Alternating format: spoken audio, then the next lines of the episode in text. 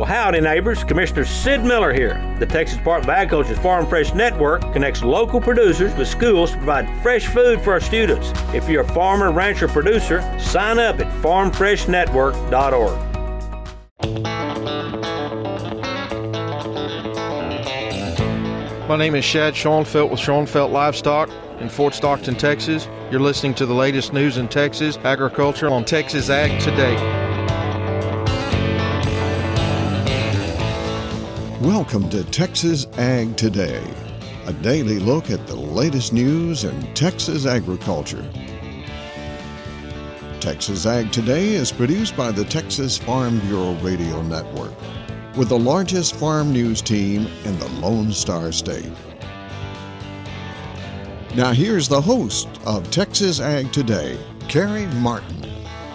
Hello, Texas. We've got another week rolling, and I've got another episode rolling for you of Texas Ag Today. All you've got to do is jump on in with me and buckle up. We're going to take a ride around the Lone Star State as we cover the most important industry in this greatest state in the nation Texas agriculture. In the news today, several farm groups are giving the one year Farm Bill extension the thumbs up Plus, the condition of the Texas wheat crop is mixed with some good looking wheat out there and some not so good looking wheat. We'll have more on those stories coming up to kick off today's show. My name is Carrie Martin. I'm your host, along with the largest and most experienced farm news team in the Lone Star State. And we're all standing by to bring you the latest news in Texas agriculture. From the piney woods of East Texas to the rocky ranges of the Trans Pecos and from the Panhandle down to the Rio Grande Valley. The method of prescribed burning, known as patch burning, is not only a good way to help reduce the threat of wildfire, it can also create better quality grass for cattle. I'm James Hunt, and we'll talk about that on Texas Ag Today. An international food trading company is working with Texas meat processors to export beef overseas. I'm Tom Nicoletti, and I will have that story straight ahead on Texas Ag Today. The U.S. ag trade deficit in August reached a record level thanks to a strong U.S. dollar. I'm Gary Joyner, and I'll have details on Texas Ag Today. We'll have those stories plus Texas wildlife news and a complete look at the markets all coming up. We now have a one year extension of the current Farm Bill, giving lawmakers 12 more months to come up with a new Farm Bill. Ethan Lane, Vice President of Public Policy with the National Cattlemen's Beef Association, says the one year extension is very important. It is, and it's sort of what we have understood needed to and was going to happen, but seeing it included in this laddered CR that was passed out of the House of Representatives this week is an important step in the right direction. It gives everybody that breathing room we've been talking about to get clear of some of the kind of political follies we're seeing on Capitol Hill right now. Lane says it's very difficult to pass bills in Washington, D.C. that contain a lot of spending. It's really difficult to move a trillion dollar farm and, and nutrition package in this environment, and, and this is going to give them a little more space to get their work on, a little more space for the committees to negotiate, and just a, probably a better window to work on this finished product. NCBA's Ethan Lane. The condition of the Texas wheat crop is looking okay so far this year, but we still have a large amount of the crop in that poor to very poor ratings category. USDA's Brad Rippey says nationwide, 17% of the wheat crop is rated poor to very poor, but it's a bit higher than that here in Texas. Also coming in this week above that national number is Texas, 20% very poor to poor this week. Even though they've had some rain in Texas recently, still dealing with some areas of drought, especially in key northern and western production areas. Unfortunately, the Texas cotton crop ratings aren't nearly as good as wheat. We only have 10% of the cotton crop rated good to excellent, 24% rated fair, and two thirds of the cotton, 66%, rated poor to very poor. The cattle market has been under a lot of pressure over the last month, but feeder cattle sales seem to be holding strong. Corbett Wall is with DV Auction out of Amarillo.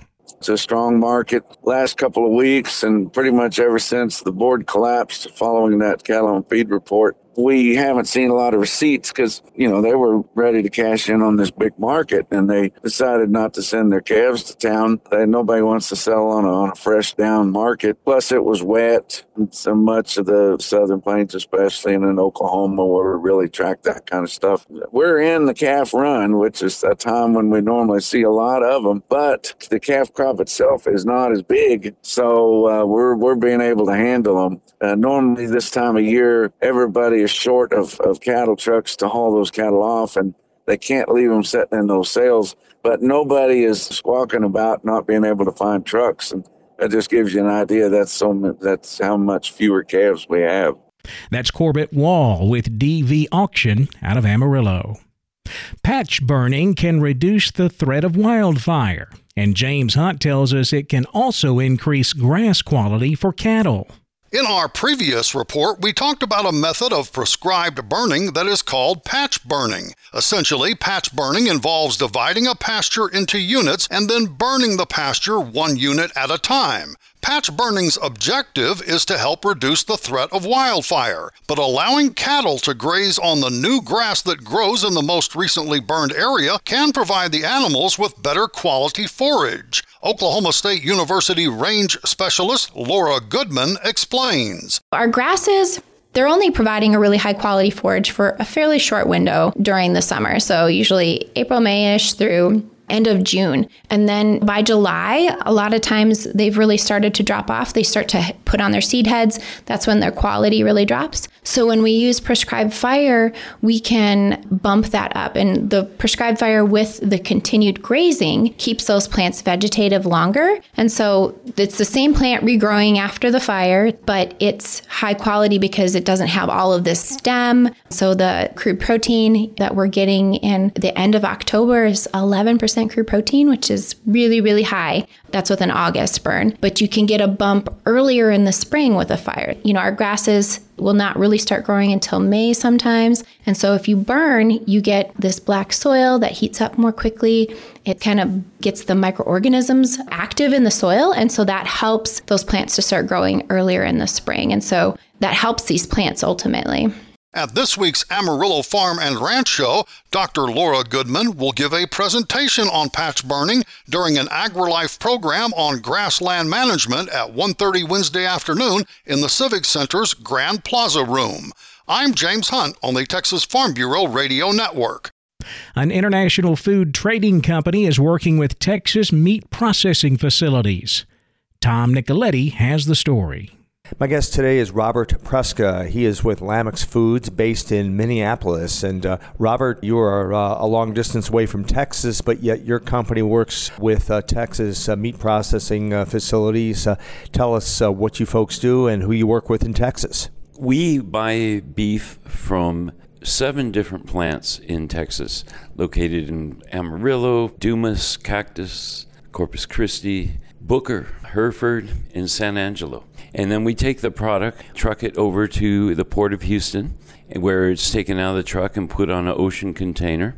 And then we export it to various countries. A lot of it ends up in Asia, Japan, China, Korea, the Philippines are big markets for us. We also truck quite a bit to the Mexican border, to Laredo and El Paso. How did you hook up with all of these Texas companies to begin with? Where I live in Minnesota, we do have some beef producers, but there are a lot of beef producers in Texas. They have some competitive advantages. For one, the inland freight. It's a lot cheaper to move something from Corpus Christi to Houston than it is from Minneapolis. But also, Texas is a very big beef producer, and there's availability of more products in Texas than there is in Minnesota. So, this is a cold storage frozen beef that you uh, ship to uh, other countries? Probably 90% of it is frozen, and about 10% is vacuum packed and chilled. How long has your company been doing this and working with these Texas processing facilities? Our company opened in 1986 and we started working with Texas Packers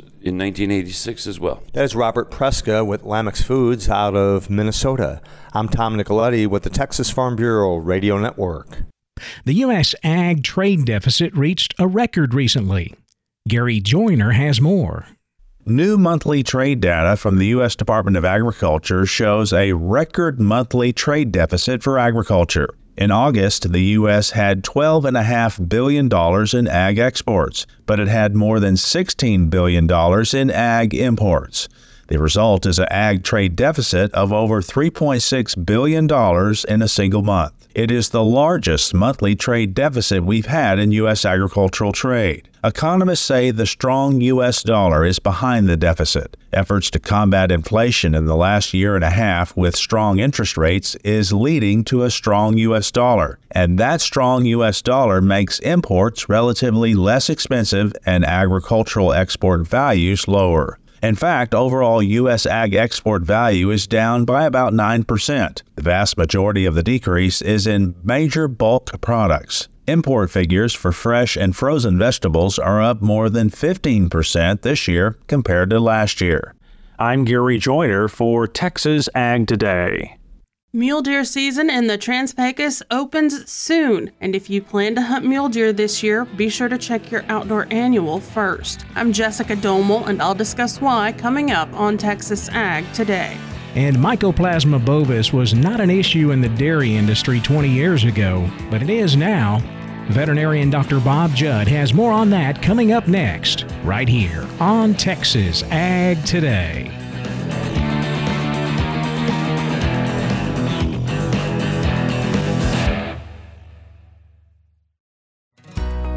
Howdy, neighbors. Commissioner Sid Miller here. The Texas Department of Agriculture's Farm Fresh Network connects local producers with schools to provide fresh food for our students. If you're a farmer, rancher, producer, sign up at farmfreshnetwork.org. Texas Farm Bureau has served farm families in rural Texas for nearly 90 years. We're pleased to offer new affordable health care coverage choices for all Texans through Texas Farm Bureau health plans. You do not need to be a member to inquire and apply. Plans are available anytime. There is no open enrollment period.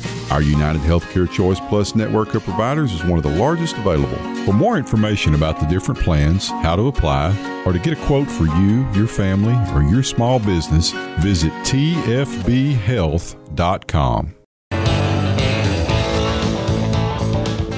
We're keeping you informed on everything happening in Texas agriculture on Texas Ag Today. Infectious disease caused by Mycoplasma bovis was not an issue in the dairy industry a couple of decades ago, but Dr. Bob Judd says that's not the case today. The organism is widely distributed in feedlot cattle, as most calves encounter the bacteria prior to weaning, but certainly will be exposed in the feedlot and it only requires a few organisms in the nasal cavity to lead to disease. In the dairy, the organism causes mastitis, arthritis, and bovine respiratory disease, or BRD. Dr. Smith believes that up to 70% of dairies have mycoplasma contributing to respiratory disease. Mycoplasma is a small, simple organism that does not have a cell wall, making many antibiotics ineffective, including penicillin and cephalosporins. It is also not sensitive to sulfonamides and trimethoprim, as mycoplasma does not need folic acid for growth. Some vaccines even target the cell wall and are ineffective with mycoplasma, and the organism is hard to culture in the lab, so it could be missed. So it's common for a producer to treat animals for pneumonia and not get a good response from their normal antibiotic program when mycoplasma is involved. Transmission is typically through the milk and by nose to nose contact. But some believe there can also be chronic carriers in the herds. The chronic carrier cows can transmit the organism to their calves, and these calves can spread it to other calves. There are some antibiotics approved for treatment of Mycoplasma bovis, including macrolides, oxytetracyclines, quinolones, and florfenicol. There is also a new modified live vaccine that can be used in calves one week of age and older, and he indicates the vaccine has been successful. Dr. Smith also recommends pasteurizing milk and limiting stressors such as transportation and commingling. I'm Dr. Bob Judd. This is the Texas Farm Bureau Radio Network. Mule deer season in the Trans Pecos region opens soon. Jessica Domel says you should be sure to check your outdoor annual before you hunt. If you plan on hunting mule deer this year, be sure to check the outdoor annual before you head out. Mule deer are one of the species that hunters are required to have tested within 48 hours of harvest if the deer is taken in a chronic wasting disease surveillance or containment zone. Sean Gray, mule deer and pronghorn program leader for the Texas Parks and Wildlife Department, joins us with more. We have actually two zones in the Panhandle and one zone in the Trans-Pecos. So if you're hunting in the Northwest Panhandle or around Lubbock or kind of Van Horn West, you harvest a mule deer, you have 48 hours to come to one of our check stations to get tested. In some of these areas as well, we train like landowners and taxidermists and whatnot to help us collect those samples to make it easier on hunters as well. So that information is in our outdoor annual. So if you're hunting in these areas, be sure and double check the outdoor annual paper or on your phone. In the Panhandle, there are CWD check stations in Dalhart and Vega. In the Trans-Pecos, Gray says there are three check stations. There's one in Van Horn, one closer to El Paso, and then one on uh, further east on 62 180, closer to Guadalupe Mountains National Park. The address and hours of operation of each of the check stations are listed in the Outdoor Annual and on OutdoorAnnual.com. In order to take a CWD susceptible species like mule deer or whitetail deer out of a CWD zone, hunters must quarter the animal and remove the head from the carcass two to three vertebrae below the head. Additional details are available in the Outdoor Annual. For the Texas Farm Bureau Radio Network, I'm Jessica Domel. It is time to check the markets. We'll be back with a complete look at the livestock, cotton, grain, energy, and financial markets coming up next. Keep it right here on Texas Ag Today.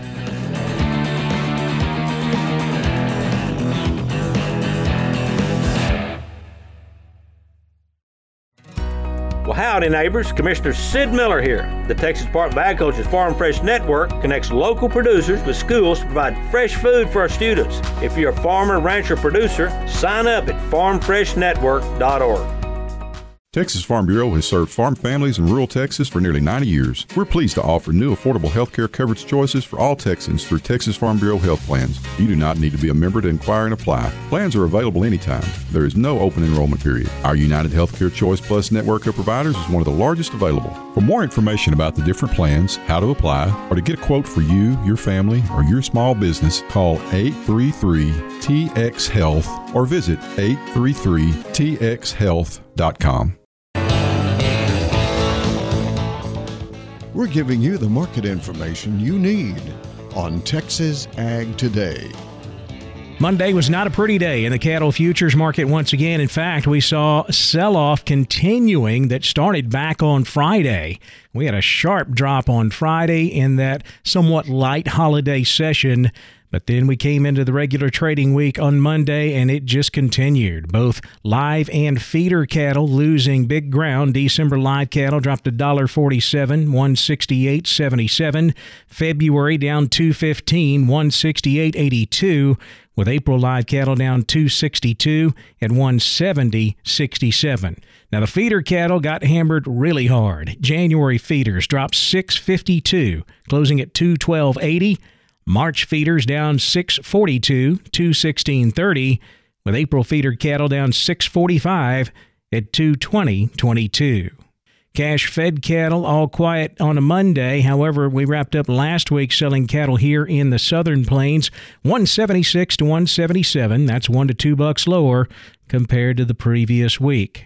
Boxed beef on Monday, choice 298.38, while select was up 333 at 272.09.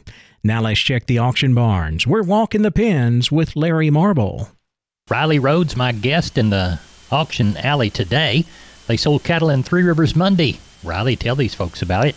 I went good, Larry. I ended up with 1,979 head today, so uh, got pretty close to what we were expecting. Um, cow market was about steady. Uh, the rail rail prices were about like it were last week. Um, cow calf pairs, we kind of still splitting those out. They brought from a thousand up to sixteen and a quarter. Bred cows, not just a whole lot of uh, quality there today, but kind of some middle age, bringing nine hundred up to fourteen hundred. Uh, packer cows, high yielding ninety six to dollar four. Your breakers ninety to ninety eight. And your canners fifty four to seventy six. High yielding Packer Bulls 112 to 118, low to medium yielding 92 to $1.12. Uh, the pretty good push on the lightweight cattle. Uh, today versus last week. 274 to 310 on your two three weight choice steers, 252 to 286 on your heifers, uh, three to four weight choice steers 272 to 304, heifer mates 232 to 278, four to five weight choice steers 256 to 292, heifer mates 224 to 268, five to six weight choice steers 234 to 274, the heifer mates 218 to 244. And I thought the bigger cattle uh, today sold steady to maybe a little bit cheaper in spots, especially on some of the bull yearlings. Uh, six to seven weight choice steers 220 to 244, heifer mates 192 to 212, seven to eight weight choice steers 204 to 228, and heifers 188 to 204. So uh, pleased with it. Um, you know, we we had a couple extra orders in the house today because some, you know, the everybody's kind of a short week for everybody, and uh, so uh, turned out good though. Good. Tell everybody how to get a hold of you. 361-786-2553 is the office. 361-813-6650 is the cell. LiveOakLivestock.com is the web, and we will be open next Monday as well. And I uh, want to wish everybody happy Thanksgiving. Thank you, Riley, for being on Walking the Pens here on the Texas Farm Bureau Radio Network. And neighbor, thank you for listening right this second on Texas Ag Today. Back over to the futures market where lean hogs finished mixed. The nearby December was up 30 cents, closing at 67.87. February hogs dropped $1.85, 66.92. Class 3 milk steady to higher. December milk up 8 cents, 16.43 a hundredweight, with January milk unchanged, 16.44. The cotton market saw triple digit losses on Monday. We're now into the delivery period on the nearby December contract. We've tendered a total of 758 contracts. We also saw some weak outside markets, and that put pressure on cotton prices as well. December cotton dropped 180 points, closing at 78.59. March cotton down 173, 79.26, with May down 182 points, 79.87. Corn market continues to drop lower, third consecutive day of lower prices. In fact, we're setting a new contract low on the nearby contract. It's just that 15.2 billion bushel corn crop. That's an all time U.S. record. It's coming in right now, and it continues to weigh heavily on the corn market. December corn dropped seven and three quarters, 455 and a half. March corn down seven and a quarter, 475 and a quarter. Wheat market finishing lower, double digit losses in both hard and soft wheat. Not really a whole lot of fundamental news out there to drive the market lower. Of course, we do have the ongoing Russia Ukraine war. We had recent news here in the last couple of weeks that Russia attacked another Ukrainian port.